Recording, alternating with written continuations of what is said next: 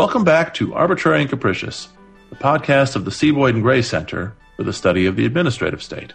I'm Adam White. Next year marks the 75th anniversary of the Administrative Procedure Act of 1946.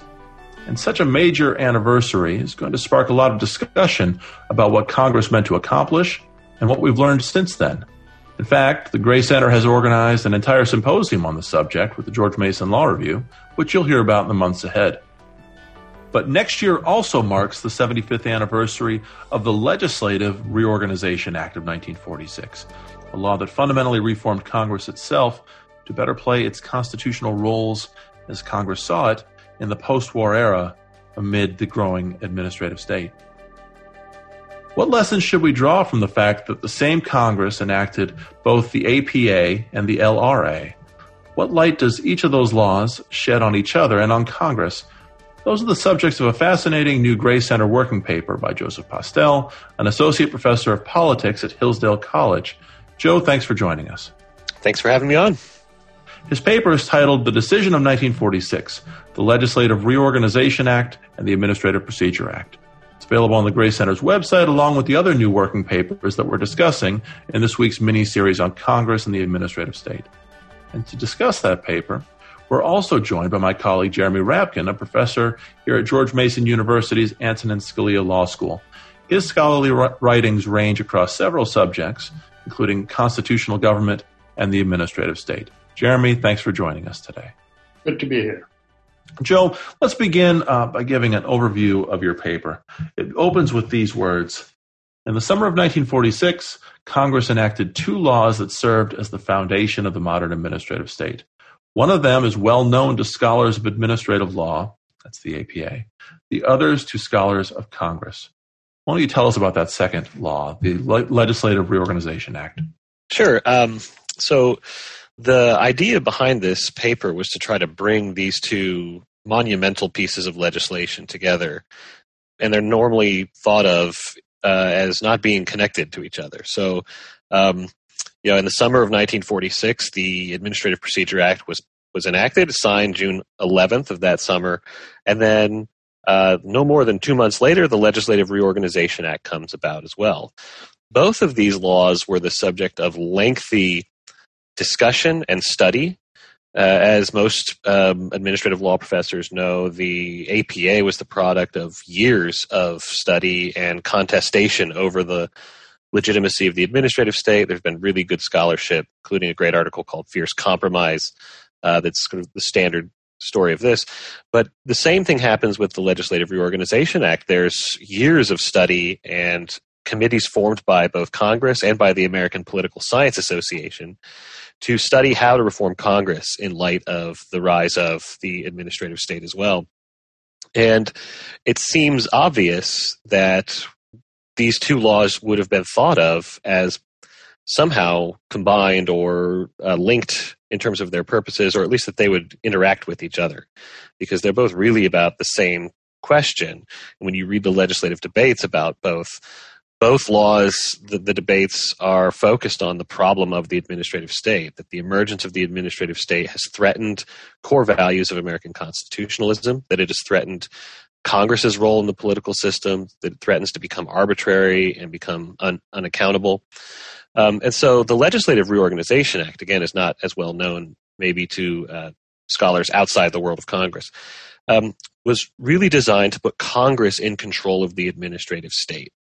And its overarching accomplishment was a reorganization of the committee system and a reduction of the number of standing committees and uh, a charge to these standing committees to exercise what the law called continuous watchfulness over the administrative agencies.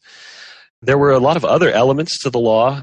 Uh, some of them got uh, struck out during the amendment process, and um, I think some of those aspects of the law that were originally envisioned by the reformers behind the LRA were uh, really central also to to the vision behind it. And in some ways, the paper uh, then tells a story of failure. The the Legislative Reorganization Act really failed to accomplish what the reformers wanted it to accomplish. It did not put Congress back in control of the administrative state. Um, it did reorganize the committees, but it didn't provide any sort of mechanism for coordinating or um, putting Congress as a whole back in charge rather than these reorganized committees. And I think as a result of that, the APA comes in and tries to do a lot of the work over time that the LRA was supposed to accomplish. And so the rise of judicial review in the 60s and 70s, I think, is in many ways linked to the failure of the LRA to adequately check administrative agencies. So that's a maybe a brief synopsis of what the paper is arguing and, and the main themes. Could you explore just, or explain just a little bit more what this reorganization was, the parts that did go into effect? We'll get to the parts that ended up not being enacted, but how did they reorganize Congress? Yes, yeah, so the main um, accomplishment, and really in some ways the only accomplishment, was the end of the proliferation of committee jurisdiction. So um, Congress in this period is defined by its committee structure right before there's a famous uh, revolt in 1910 against the Speaker of the House of Representatives, Joseph Cannon. Uh, before 1910, really party leaders dominated what happened in Congress. The committees were subordinate to those party leaders, especially the Speaker of the House. After the Speaker is sort of dethroned in 1910, 1910 the committee chairs become extraordinarily powerful. And one of the major problems with this structure is that the committee chairs are chosen by seniority. So they're not really accountable to the Congress as a whole. Instead, it's basically if you are the most secure member of the majority party on a committee, you become its chair. And historically, what this meant was that because the Democratic Party ran Congress for most of the this part of the 20th century, the most conservative Democrats from the South were the ones that chaired the committees. So the committees were these sort of unrepresentative structures that put checkpoints on what Congress wanted to accomplish, made Congress less accountable as a whole, and, and made the bureaucracy less accountable to Congress as a whole. So the streamlining of the committees was in, intended, I think, to weaken the chair's authority uh, and at least provide more resources. There were more staff resources given to the committees in the law to provide more resources for the committees to oversee and check the power of this emerging bureaucracy. But because other these other elements weren't addressed in the law, it really didn't accomplish that goal. And what were the major parts of the, originally planned LRA that, that never came to be enacted? Um, so, at the very beginning stages, some of the reformers, this is um, the LRA is informed by the American Political Science Association in many ways the same way that the APA was informed by the bar, the ABA. Uh, so it's the political scientists who are responsible for the LRA, and they really don't like the seniority principle. They want to provide other mechanisms for making the chairs accountable.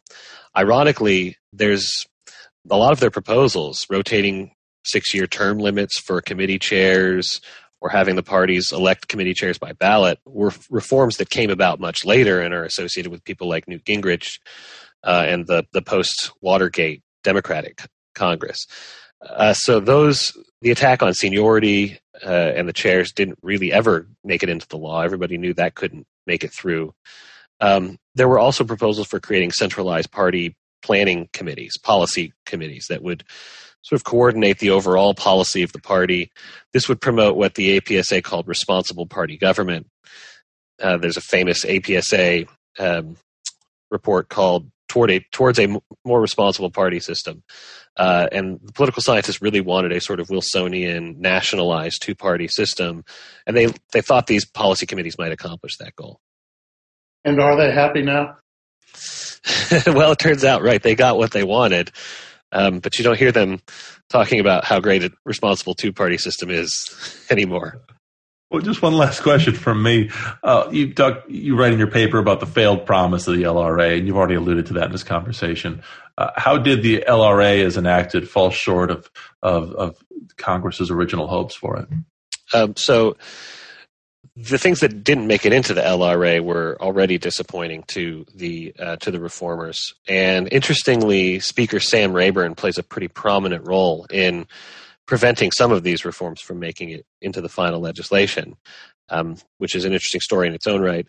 But also, even the provisions that were supposed to make committees more accountable in the LRA were not enforced. So, to check the power of the committee chairs, they didn't go after the seniority principle, but they tried to at least say that the chairs had to hold regular meetings.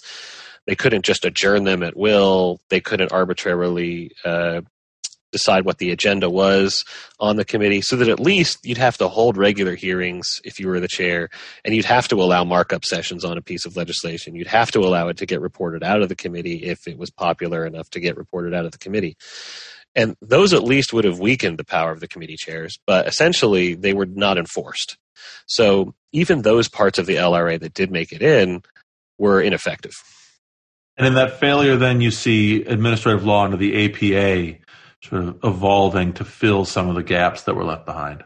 Yeah, I think that's the it's somewhat speculative, but that's sort of the argument of the paper is that if the LRA had actually put Congress in control of what the agencies were doing, you wouldn't have needed to expand judicial review under the APA the way that it took place in the 1960s and 1970s. Now, in thinking about who to invite on to the podcast to comment on the paper, there's really nobody better to weigh in on this than my colleague Jeremy. He laughs, but the fact is, he before he came to Scalia Law School to teach law students, he taught at Cornell in the in the uh, government department, and has written many many things over the years on thinking through constitutional administration beyond just sort of the narrow confines of law. So, Jeremy, I'm very curious to hear any thoughts or, or questions you, that you have about the paper. You left out that um, I have visited Hillsdale College several times. well, how could I leave that out? so, Jeremy, what, what, were your reactions to the paper or any questions you might have? Um, it's a great project. It's it's really intriguing. I haven't seen even a hint of this before, so it really gripped me. I mean, just about like, wow, this is really something. We need to think about this. Um, and there are a couple of things I want to ask you about, which are about why it is or isn't parallel with the um, Administrative Procedure Act. But I, I want to start with something that's very, very basic, which it seems to me the paper is taking for granted. And you may understand something which um, people tuning into this podcast will not understand because I think it doesn't correspond to our experience of recent times. And that is, you keep talking about oversight and who's going to do the oversight. But the assumption seems to be as long as you get the right people doing the oversight, the oversight will be very powerful and will then um, determine who is in control. Because if Congress is doing oversight, then it will be in control. And I think somebody who has been just reading newspapers in the last few years or whatever they read, uh, you know, tweets, um, would be aware that um, we we have had many episodes in which congressional committees are doing oversight and they say harump, harump, harump. And in fact, they do more than that. They say, you are a disgrace. And, and actually, you are a traitor. And what you have done is terrible. And either the Trump appointees or before that, the Obama appointees just kind of smile and say, uh, well, that's your opinion, Senator. That's your opinion, Congressman. And then they move on. So why did people think, and why is it your sense that they were right to think, or were they completely deluded in thinking that oversight was actually going to exert real leverage over the activities of administrative agencies? Hmm. Um, I think that they are right in that expectation, and the history of Congress up until recent decades does seem to confirm that to some extent. Uh, the example that's always referred to here, which I think is useful, is John Dingell, the Dingellgrams, right, that came from his committee over to um, to agencies, really were very effective in making the agencies responsive to the congressional committee rather than the president.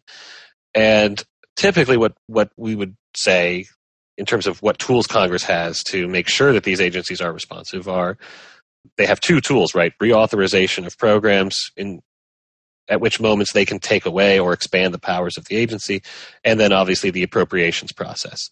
And that if Congress is really serious about those things, appropriating money through regular order and going through regular authorization of programs, the committees that have jurisdiction over those things will dig into the problems, We'll look for places where they can um, improve what the agencies are doing, and we'll target those things in the process. And they'll use their oversight hearings to to dig up all of that information, and they'll they'll use the the tools that they have to make sure that their their wishes are responded to. What did they have that recent Congresses have lost? That's a tough question to answer. I think first, just do, do you agree with the premise of the question that Yeah. Congress does not particularly intimidate um, regulatory commissioners or, or uh, cabinet secretaries? I think so. In recent years, yes, I think we've seen so many examples of this. That's what I think. That's what I Um, think. And and so it's an obvious question. What happened? And was it really about the way Congress is organized, or is it more about presidents became more active on the other side and backed up the administrators? I don't think it's on the side of the presidency. I really think it is on the side of Congress.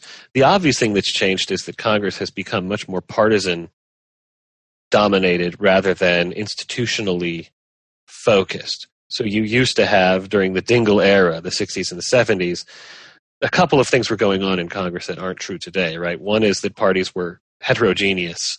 They were composed of liberal and conservative elements in both parties, and that meant that you could get people working across partisan disagreements in order to accomplish common goals.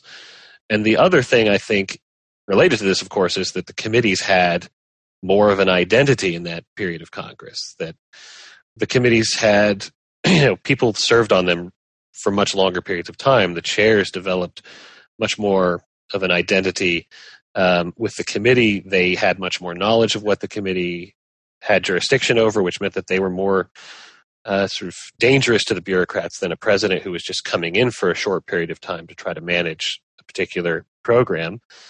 Um, and so, for those reasons, Congress used seemed to use its tools more effectively, or at least the threats of using those tools were more credible. Um, so, those things are, you know, changes that have happened to Congress in the last thirty or forty years that have reduced the effectiveness of oversight.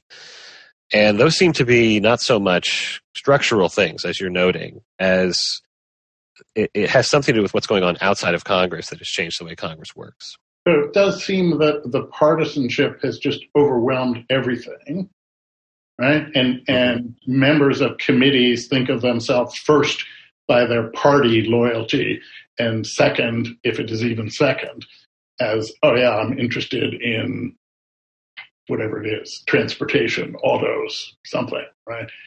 Um, but also, it just seems to me we've we've had many many examples of committees confronting um, particular agencies, and the real issue is to embarrass the administration more than the agency. And so that, that reinforces the partisanship, right? Because the members then line up according to do they want to side with the president or against the president. And once you do that, it's not even oversight anymore. Right. It's, so a lot of what happens in the 70s, there's a there's another wave of reorganization in the 70s in Congress. There's a Legislative Reorganization Act of 1970, but then there's the big shot against the committees in the middle of the 1970s. And one of the things they do is they open up all the committee hearings to the public. That changes the entire nature of an oversight hearing. It makes it more susceptible to being what you're describing, right? A, a, an attack on the administration politically rather than a policy focused uh, attack on what an agency is doing. And so a lot of what's going on really, the LRA doesn't work on the front end. It doesn't work for the first few decades after it's enacted. But even had it worked, what happened in the 1970s would have weakened everything that they had accomplished had they actually accomplished something in 1946. Yes. So I, I want to ask you a couple of questions that just bring out the history of this and maybe something about how they thought and why their thinking was different. Um, so that seems to me the one of the prime motivations for your project here is the coincidence that this is the same Congress that does the APA. Right. And of course, the APA had been in the works, you know, since 1938, right? Um, but this happened. So why is it that the same Congress takes up this legislative reorganization along with the APA rather than saying, let's get this started and spend 10 years thinking about it? Right. Well, I think probably, I mean, the LRA hadn't been incubated for 10 years like the APA had. Right. But it, it wasn't completely new, right? The APSA had organized some uh, committees on re- on reorganizing Congress over the previous years. There was the Joint Committee on the Reorganization of Congress, right, a few years before that. So it was maybe a four year period of thinking this through rather than a 10 year period. But I think what, well, I see actually a parallel between the two laws in terms of how much time was put into thinking about them. And uh, what I was really um, hoping you might uh, engage, I, I don't know what the right answer is, but it seems to me with the APA, the, the like obvious question is why do the Republicans go along? Since they have reason to believe that they are going to regain control of Congress if they just wait a few months, which in fact mm-hmm. happened. But they say, no, no, no, no, let's do this. And you could ask a parallel question about the Legislative Reorganization Act. They could have been the drivers of it if they had waited, but they were content to say, let's all work this out together, which to me suggests a remarkable degree of, you know, bipartisan cooperation. And, and how do you account for that? Is it that there's kind of good feeling in the aftermath of the war? or there's good feeling because they realize there's going to be a changeover, so that makes everyone a little bit more cautious and less partisan. Or what is that about? Hmm. New president. That's a difficult question to answer. I don't know if I have a good answer to it. I think, um, yeah, why wouldn't the Republicans, knowing that they were about to retake the chamber, both both houses. Now they may not have known that, but that's what happened. Well, they had a good they had a good crack at it. They did know that. Yeah. Now, in terms of the LRA, the the people who were most strongly behind it were the progressives. So all they had to do was convince Republican conservatives to agree to go along. The, the conservatives weren't the drivers of that reform. And in many ways, what was taken out had to do with Southern Democratic conservatives yeah. opposing various things. Um, but the APA absolutely was a Republican, a conservative uh, bill that was um, really pressed through because of hostility to, to FDR, to the New Deal, to the bureaucracy. I, I, I just offer you a suggestion. I don't know if it's right. It, just reading about this, browsing in accounts from that era, it, strikes me that people really did not want to go back to the 1930s. Mm-hmm. They thought that the 1930s had been just a little bit painful and ugly, and they wanted to they wanted the post-war era to be a little bit more consensual. Right. I mean, it is that does fit with the way that the votes came out in these two two bills. Right. The APA doesn't even get a dissenting vote, yeah. and the LRA is overwhelmingly passed by majorities yeah. here. And yeah. to us, that looks striking, although it wasn't entirely inconsistent with what's going on in that period as a whole. Yeah. So I want to raise a now different question, but it's related to like, the motivations. Uh, you set up this interesting parallel in the paper. The ABA was an important driver behind the APA, but then again, the APSA, or at least important members of it, or committee of it. And may, maybe you'd like to say something about h- how far we could really take that parallel, because it strikes me that the ABA speaks for important constituencies whose careers are at stake like lawyers saying, wait, you can't have a process that, that takes things out of the hands of lawyers. Mm-hmm. Whereas the political scientists, in the end, they're just a bunch of professors and they all have tenure anyway. So they don't have as much at stake and there aren't as many of them and people aren't listening to them because they're not actually doing things for clients the way the lawyers and the ABA are. So maybe this comparison is what it really suggests is that these things aren't quite analogous. Right. I think they aren't analogous in exactly the way you're describing. Um, the political scientists behind the LRA are much more progressive than than the bar, and also generally more elite. I guess you could say they were um, interested in making the process more scientific, more. Um, they wanted an efficient modern state, and they saw this as a means to getting that, which was certainly not the goal of the of the of the ABA. Oh, wait a second. Who who chaired the ABA's like famous report on on the reformation of administrative law like ten years earlier? Um, of Harvard. Yeah, right. So it was. I mean, it was. It, it wasn't sort of a workaday lawyer doing it, right? It was Roscoe He wasn't a workaday lawyer, but he was brought in so that they could have a kind of prestigious figure to elevate what was already somewhat of a popular movement, because there were a lot of people in the ABA behind this, Yeah. which I, I think is probably not quite right within the um, APSA. That's Right. True. Yeah. Jeremy, your first question actually raised an issue I was going to get to as well, but maybe from a slightly different angle. This question about reorganizing Congress for oversight. Reading Joe's paper, one of the things that struck really jumped out at me was the fact that yes, it was reorganizing for oversight, but as you suggested, a different kind of oversight. It was an oversight that was really mapped on. I mean, setting aside just partisan fireworks, it was really built for more than just sort of a check and balance. It was an oversight that was tied to a legislative agenda. Right? It's a, a legislative agenda. Joe says in his paper at one point, um, uh, Congress could only compete with the administrative state, they understood, if it organized itself to advance a legislative agenda of its own. This is one of the, I think, the, the key insights of the paper was that Congress was seemed to be thinking through how to organize itself to legislate on an ongoing basis in dialogue with or in competition with the administrative agencies.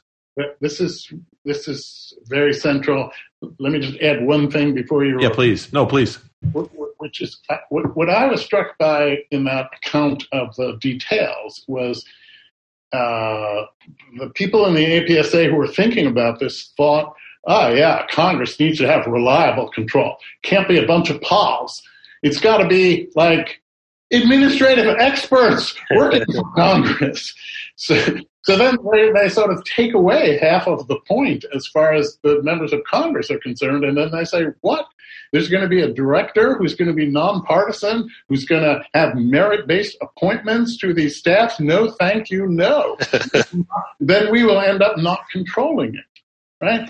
And so part of that is maybe naivete on the part of the APSA people making these proposals, but some of it maybe speaks to a kind of fundamental um, complication in this scheme, which is if you want Congress to compete with administrative expertise, you've got to give Congress administrative expertise, and then it isn't Congress anymore. Mm. Well, that was that was actually the other question I was going to raise, which is there. It seems to be Congress reorganizing Congress to look more like the administration, Yes. right? Yes. Centralized power, Yes. almost an, an energetic executive, but Yes. but but but Congress. And it is it is fascinating to see how the lesson in 46 seemed to be we need to reshape Congress to look more like the FDR administration, which of course was you fast forward to the 1990s. What was Newt Gingrich trying to do, if if anything, trying to set himself up as kind of president of Congress or a Mhm. parallel president who happened to be in Congress? And, and just like one more paradox of it, although it's, it's not really paradoxical, it's logical. This is what the um, APSA people tell Roosevelt in 1937. You need to have a streamlined administration, which rises in a pyramid to the president. And the way to do this is to give the president a lot of staff in the White House hmm right? And then have more uh, emphasis on expertise in a uh, in a centralized process that will move all the agencies forward together. And now here we are, basically ten years later, and again, these political scientists are saying, "Oh yeah, you need to be centralized, right? And you need to move these things together, right?" And they keep giving the same advice, and it's I think you know that's uh, in both eras. It's rejected by Congress because they understand that the wait, like we're about like politics and stuff, getting elected, log rolling, doing all that stuff we like to do. Right. Yeah, Joe. If anything in there you want to react to, I'd, I'd be curious for your thoughts. Yeah, I think this is all uh, exactly right about the sort of underlying problem Congress faces. Right, to the extent that it wants to regain control over the bureaucracy, it has to transform itself into something that is not really a Congress anymore.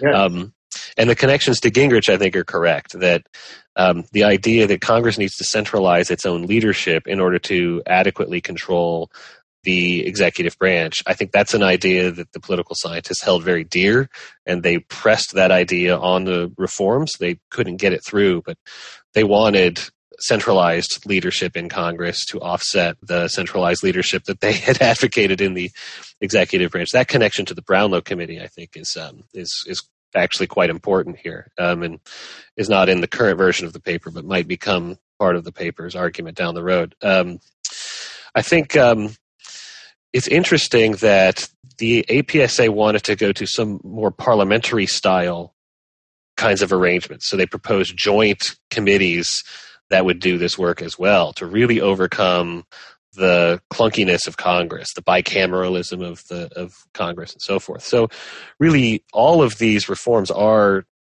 designed to make Congress into something very different than what the LRA eventually did, which was to just reorganize it in a way to look like the administrative state without the centralized leadership. Like the committee restructuring, which is what everybody knows happened in the LRA, that uh, that was accomplished, but without all of these other things that were central to the vision, and so it just turned out to be a sort of continuation of the old approach, right? A bunch of committees loosely doing some oversight, controlled by their chairs, and I think ultimately that's why the LRA just wasn't what they envisioned it to be. You, you refer. Oh, go ahead, Jeremy, please. Well, I, I, wanted to move on to something a little bit different. So if you want to keep it, no. So uh, one of the real interesting points in the paper is uh, the the development of the APA ends up replacing what the architects of this legislative reform had originally envisioned. I, I want to ask you just to go down one level of detail. Uh, but if you teach administrative law, or if you took administrative law, I think this will like occur to people. Um,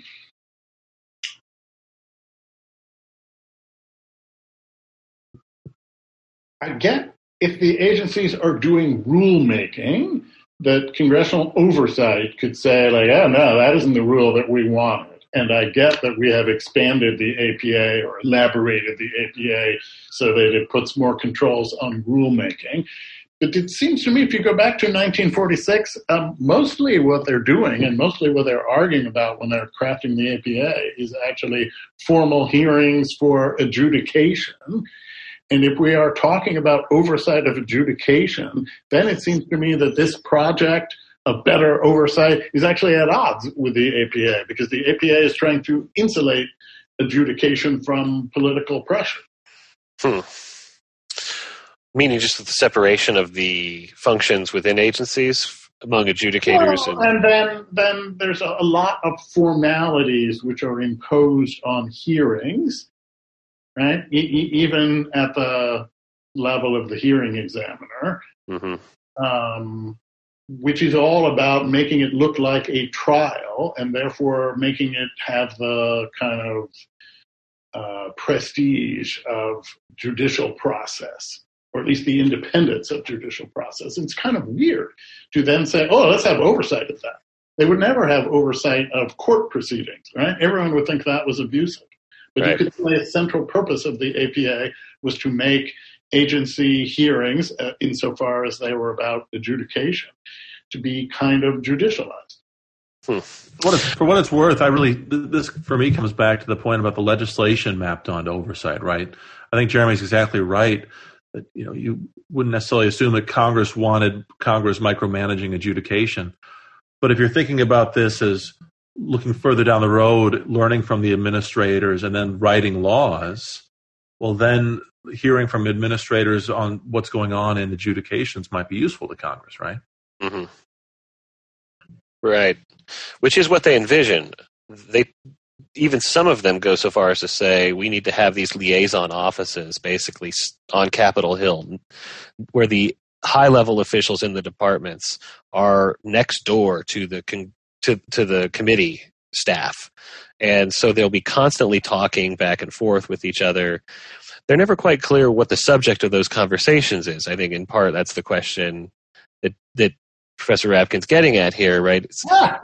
Are they going to be talking about the most recent case that they, you know, the most recent case that their uh, hearing examiner had to decide against somebody, you know, under the Public Utility Company Holding Act or something like that, right? Um, And then what do these people envision Congress's response to be? It can't be an intervention in the specific decision.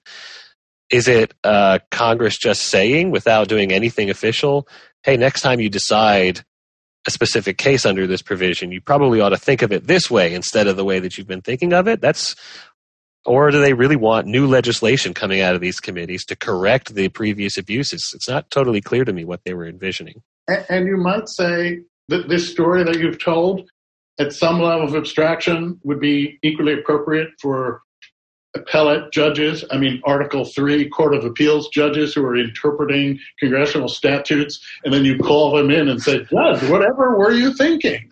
How could we get to that interpretation? Please explain so we can fix it. Right? And that I would never do that. Right, right. Yeah, and so again, it's it's not clear whether they even envision legislation coming out of that because the committees would have to send that legislation to the whole floor, get it enacted, and go through this whole process. Which I suppose if you had centralized party policy planning committees, you could get that done. But now that you don't, it's really hard to get sort of positive reforms, legislative reforms coming out of this process. So it is it does seem like it might lead to this sort of ad hoc communication.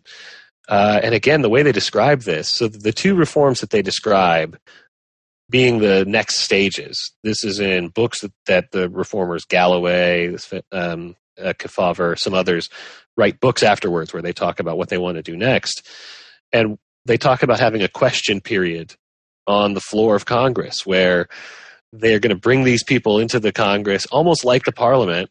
Yes. And and have that sort of thing, along with these liaison offices that they want to set up on Capitol Hill, where the agencies now have offices in the same buildings as the staff do. And so, it seems to me like it's going to create a lot of the problems that that we're working we're working over here in this discussion.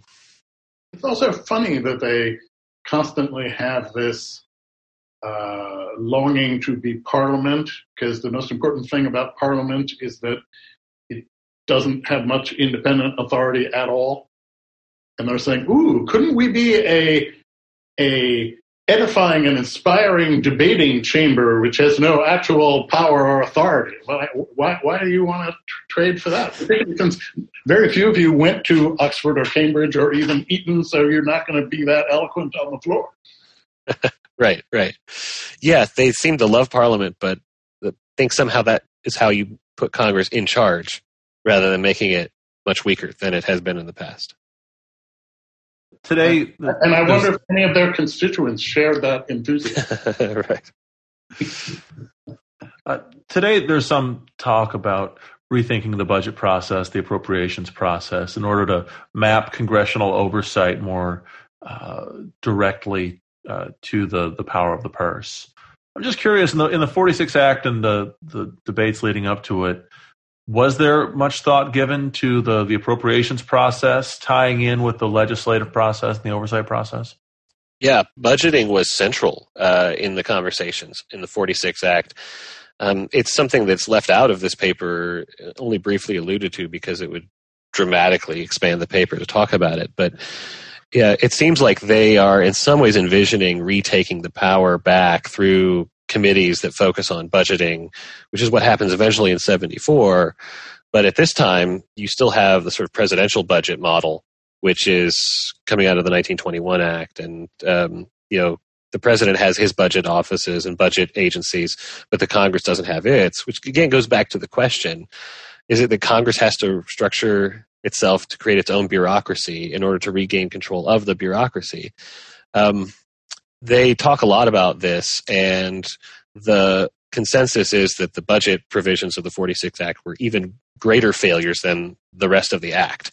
Um, were completely useless, and that's why you needed the 74 Budget Act because the LRA was so ineffective in, in that context as well. So it was a priority for them, and it seems like they couldn't figure out how to solve that problem either. Well, we're almost out of time. Jeremy, do you have any closing thoughts before we go?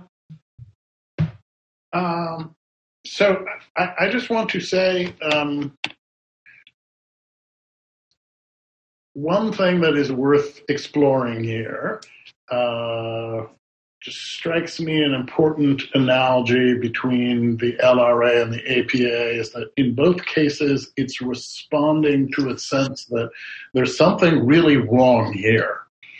And there's an awareness that it's something really deep and important, and it's really about the 20th century and how's it going to go, the second half of it. I mean, they really have a sense of the stakes are very uh, profound and then they don't really know what to do, and so they're saying, "This is this is a fundamental constitutional question. How about a little tinkering? That couldn't do any harm. Let's do that." There seems to be a kind of disproportion between the sense of the the stakes and then the actual what they're actually willing to do, which isn't very much. You agree with that? Yes, um, I think they all knew that was a problem, and so they both they describe both laws as first steps. Yeah.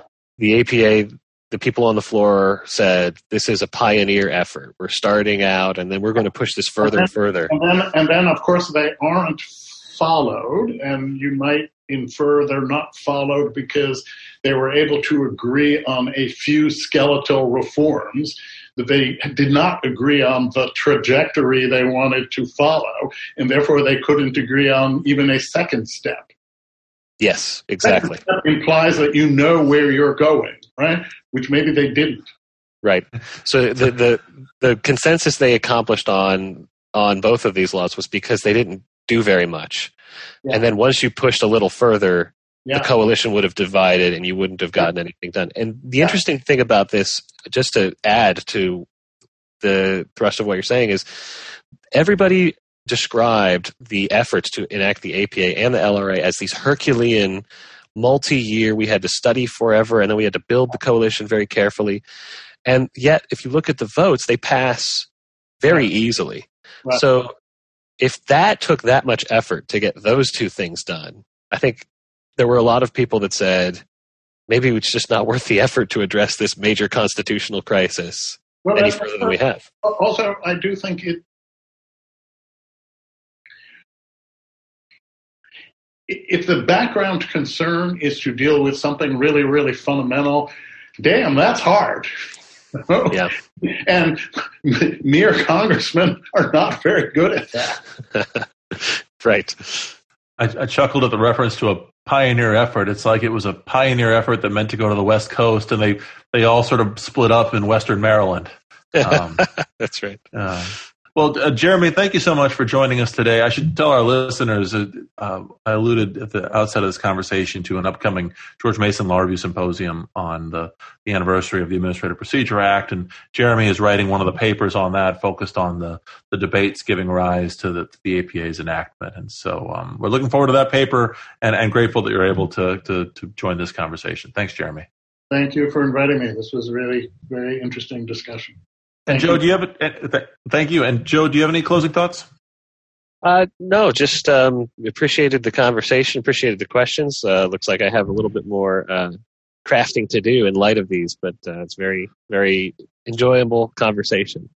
Some of it you can save for the sequel. as a, you know, as a, well, thank you very much, Joe, for, for this. Our, our people who follow the Gray Center's work know that uh, Joe Postell has been one of the, uh, the, the most uh, regular contributors to our work, writing papers on a variety of subjects, and we're always grateful for his contributions. Uh, also, our listeners should look for his book, Bureaucracy in America, The Administrative State's Challenge to Constitutional Government. It was published three years ago, and it's just a wonderful history of so many of the things that we talk about here at the center. So, Joe, thanks for joining us. Well, thank you. It's great to be here. And thanks to our audience as always for tuning in. Please join us for the next episode of Arbitrary and Capricious.